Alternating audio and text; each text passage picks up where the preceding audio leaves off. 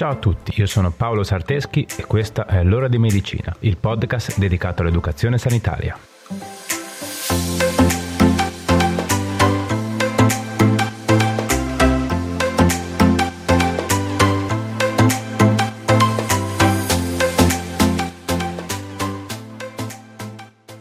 Ciao a tutti e bentornati.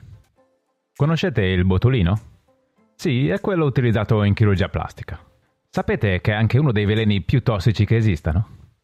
Un grammo di tossine botuliniche sono in grado di uccidere 10 milioni di persone. Questa tossina è rilasciata da batteri anaerobi, la cui spora è molto diffusa e può essere ritrovata anche negli alimenti. L'intossicazione alimentare è infatti uno dei maggiori rischi legati a questa tossina. E proprio di questo parleremo oggi. Ma prima di iniziare, fatevi salutare meglio. Come state? Siete ancora in ferie o siete già tornati a lavorare? O magari in ferie non ci siete nemmeno mai stati. Vabbè, in ogni caso sono contento che abbiate deciso di passare questi 10 minuti della vostra estate con me. La buona informazione ed educazione non può andare in vacanza. Come sempre, ascoltate la puntata fino alla fine e scrivetemi sui miei canali social per farmi sapere cosa ne pensate. I vostri feedback per me sono molto importanti. Ok, dai, ma non perdiamoci troppo in chiacchiere e iniziamo.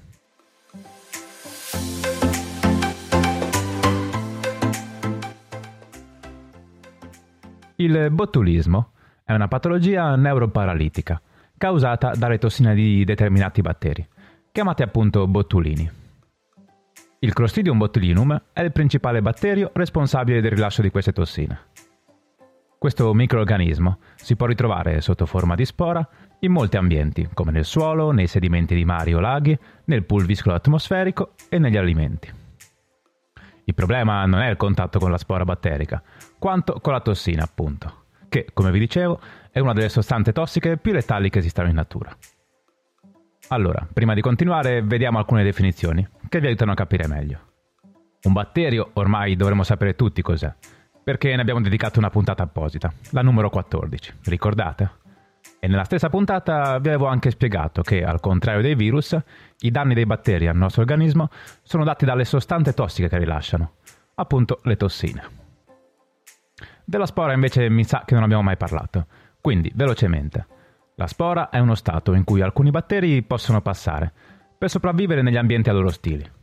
In parole povere, alcuni batteri che sopravvivono solo in determinate condizioni ambientali hanno la capacità di passare in questo stato di, chiamiamolo, ibernazione, in cui si rinchiudono riducendo al minimo l'attività vitale, in attesa di trovare l'ambiente giusto per poter sopravvivere e riprodursi. In questo stato i batteri possono diffondersi e rimanere vivi anche in condizioni ambientali estreme, e per periodi di tempo anche molto lunghi, pure decenni. Direi che è decisamente la migliore arma di difesa che può adottare un batterio. Ok, tornando al nostro Clostridium botulinum. È ora chiaro che sotto forma di spora può essere trovato un po' ovunque e possiamo spesso venirne a contatto. Inoltre, come abbiamo visto, sotto forma di spora il microorganismo è molto più resistente alle azioni che possiamo compiere per eliminarlo, al contrario delle tossine che rilascia, che invece sono molto sensibili alle temperature. Ma il contatto con la spora di per sé non porta alcun tipo di problema, i problemi, e anche grossi, compaiono quando la spora, in un determinato alimento, trova il clima ideale per uscire dallo stato di ibernazione e moltiplicarsi. È infatti durante la sua replicazione che rilascia le tossine letali. Ok, tanta bella teoria, ma in pratica, quali sono queste condizioni in cui le spore trovano le condizioni favorevoli per tornare cellula? Nel caso del botulino sono l'assenza di ossigeno. Il botulino è infatti un microorganismo anaerobio, che sopravvive in assenza di ossigeno un ambiente ricco d'acqua e non troppo acido, e la presenza di fonti di proteine consistenti. Allora, anche se noi oggi ci concentriamo sull'intossicazione alimentare da botulino, sappiate che esistono 5 diverse forme di questa malattia, che sono il botulismo alimentare, appunto, che è dovuto dalla presenza della tossina negli alimenti, il botulismo da ferita, che è dovuto dall'infezione di botulino di una ferita, con conseguente rilascio di tossina. Poi esiste il botulismo infantile, che è conseguente dalla temporanea colonizzazione del batterio nell'intestino dei lattanti, nel primo anno di vita. Esiste anche il botulino da colonizzazione intestinale nell'adulto, che si verifica con le stesse modalità del botulismo infantile, e colpisce la popolazione che presenta una grave forma di alterazione della flora intestinale. Infatti il botulino dopo il primo anno di vita viene normalmente inibito dalla flora intestinale dell'uomo. Le ultime due forme che possiamo trovare sono il botulismo iatrogeno, che è dovuto dall'errata somministrazione delle tossine botuliniche a scopo terapeutico o cosmetico, e il botulismo da inalazione, che è dato dal rilascio deliberato o accidentale delle tossine botuliniche. La tossina botulinica è infatti utilizzata in medicina per produrre il Botox, un farmaco che crea una paralisi e che riduce quindi le rughe di espressione del volto. È anche utilizzato in altre applicazioni, come per trattare le spasticità muscolari severe. E ovviamente, essendo uno dei veleni più potenti conosciuti, può essere utilizzato anche nelle armi chimiche. È stato utilizzato per compiere numerosi attentati riconosciuti, come ad esempio il tentativo della CIA di uccidere Fidel Castro inserendo la tossina botulinica in alcuni sigari, che non vennero mai utilizzati, ma quando vengono testati dopo anni la loro efficacia era ancora valida. Anche se molto letale, in ogni caso questa tossina non ha buone caratteristiche per essere utilizzata come arma chimica, per diversi motivi. Vabbè, ma non divaghiamo. Torniamo alla nostra puntata, ovvero il botulismo alimentare. Il botulismo alimentare può colpire tutte le età e non è trasmissibile da persona a persona. Solitamente i sintomi si manifestano da poche ore a oltre una settimana dopo consumo dell'alimento. Tuttavia, nei casi di botulismo alimentare che si verificano in Italia, la sintomatologia compare mediamente nell'arco di 24-72 ore dopo.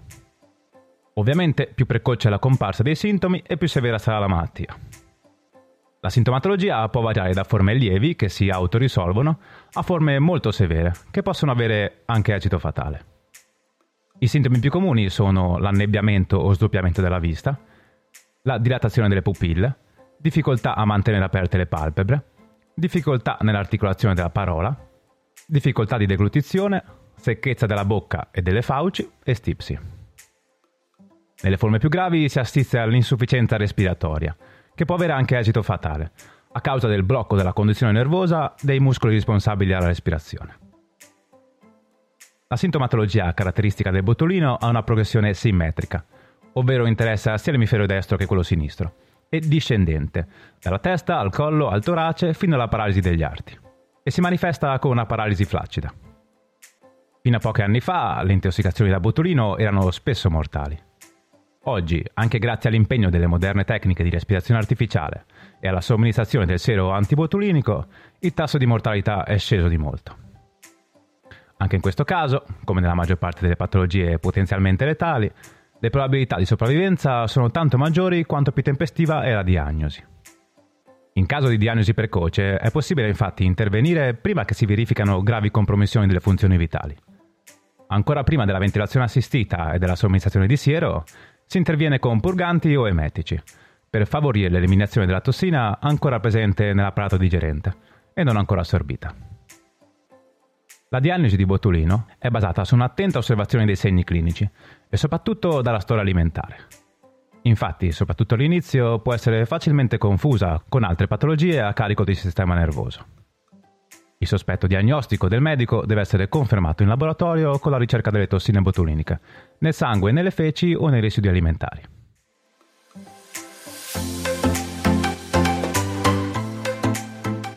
Ok, dai, ci siete ancora?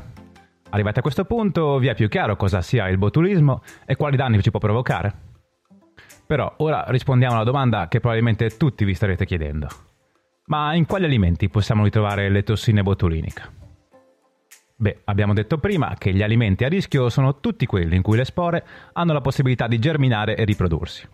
Quindi dobbiamo avere l'assenza di aria, la presenza di acqua e di proteine e un ambiente non troppo acido. Quindi tutti i prodotti freschi sono perfettamente sicuri dal botulino. A rischio sono invece le conserve sottovuoto non acide. Le conserve di produzione industriale generalmente non sono pericolose, perché le tecnologie di produzione sono ben standardizzate e consentono il controllo dello sviluppo delle tossine. Sono invece molto a rischio le conserve di produzione casalinga, perché spesso vengono effettuate seguendo ricette tramandate nel tempo e rivisitate per ridurre il quantitativo degli agenti protettivi, come ad esempio l'aceto e il sale, senza alcun fondamento scientifico alla base. Allora, per capirci meglio, vediamo quali sono i trattamenti da adoperare per scongiurare il rischio di botulino preparando le nostre conserve a casa, prendendo come fonte direttamente il sito dell'Istituto Superiore di Sanità.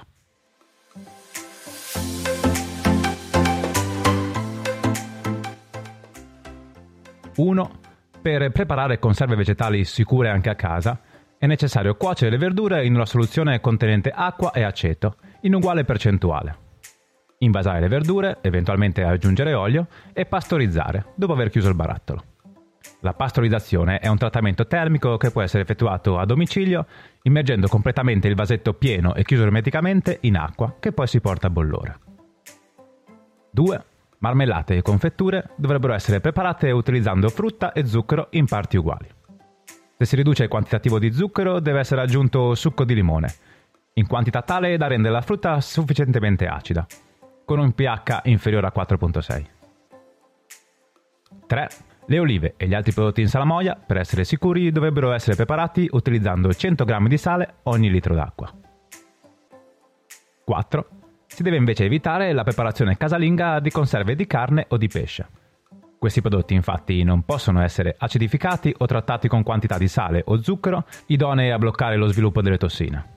La loro sicurezza è legata alla distruzione di tutte le spore eventualmente presenti e questo può succedere solamente applicando un processo termico chiamato sterilizzazione.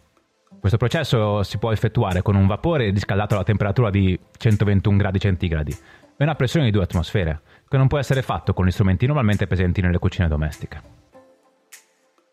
Ok, dai. Per ultimo, vi lascio al volo due consigli pratici su come riconoscere un alimento contaminato da botulino. La prima cosa da guardare è il coperchio metallico, che non deve essere rigonfio. Poi bisogna fare attenzione alla presenza di bollicine d'aria, che dal fondo salgono verso il tappo.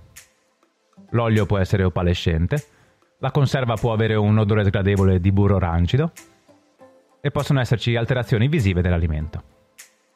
È importantissimo comunque sapere che la pericolosità del botulino sta anche nella sua invisibilità. Succede infatti spesso che l'alimento contaminato non presenti alcun segno di alterazione visibile. In ogni dubbio, anche solo in caso di sospetto, non assaggiare la conserva, anzi, non aprirla proprio. Ok, bene, siamo arrivati alla fine. Spero di essere stato chiaro nella spiegazione e che siate riusciti a seguirmi fino a qui. In ogni caso, comunque, se siete soliti creare conserve casalinghe, il consiglio migliore che posso darvi è sicuramente quello di andarvi a leggere le linee guida per la corretta preparazione di conserve alimentari, rilasciato dall'Istituto Superiore di Sanità, che è veramente ben fatto. Vi assicuro che vale la pena. Lo trovate tra i link delle fonti della puntata, che non so bene dove vi compaiono, perché dipende dalla piattaforma che usate per ascoltarmi. Comunque, se avete difficoltà a trovarlo, scrivetemi che ve lo mando più che volentieri. Bene, ora siamo veramente alla fine. Prima di salutarci però fatemi ringraziare la mia collega Brenda Rebecchi per l'enorme aiuto che mi dà sempre per le puntate. E ovviamente anche grazie a tutti voi che mi ascoltate ogni settimana. Ricordatevi di andare a seguirmi sui miei canali social. Mi trovate come Paolo Sarteschi, facile. Mandatemi i vostri feedback e condividete le puntate con i vostri amici. È un ottimo modo per supportare il progetto. Anzi, attualmente è l'unico modo per supportare il progetto. Vabbè, niente. Direi che ora è veramente tutto. Ci vediamo sui social e ci sentiamo venerdì prossimo per un'altra puntata. Ciao!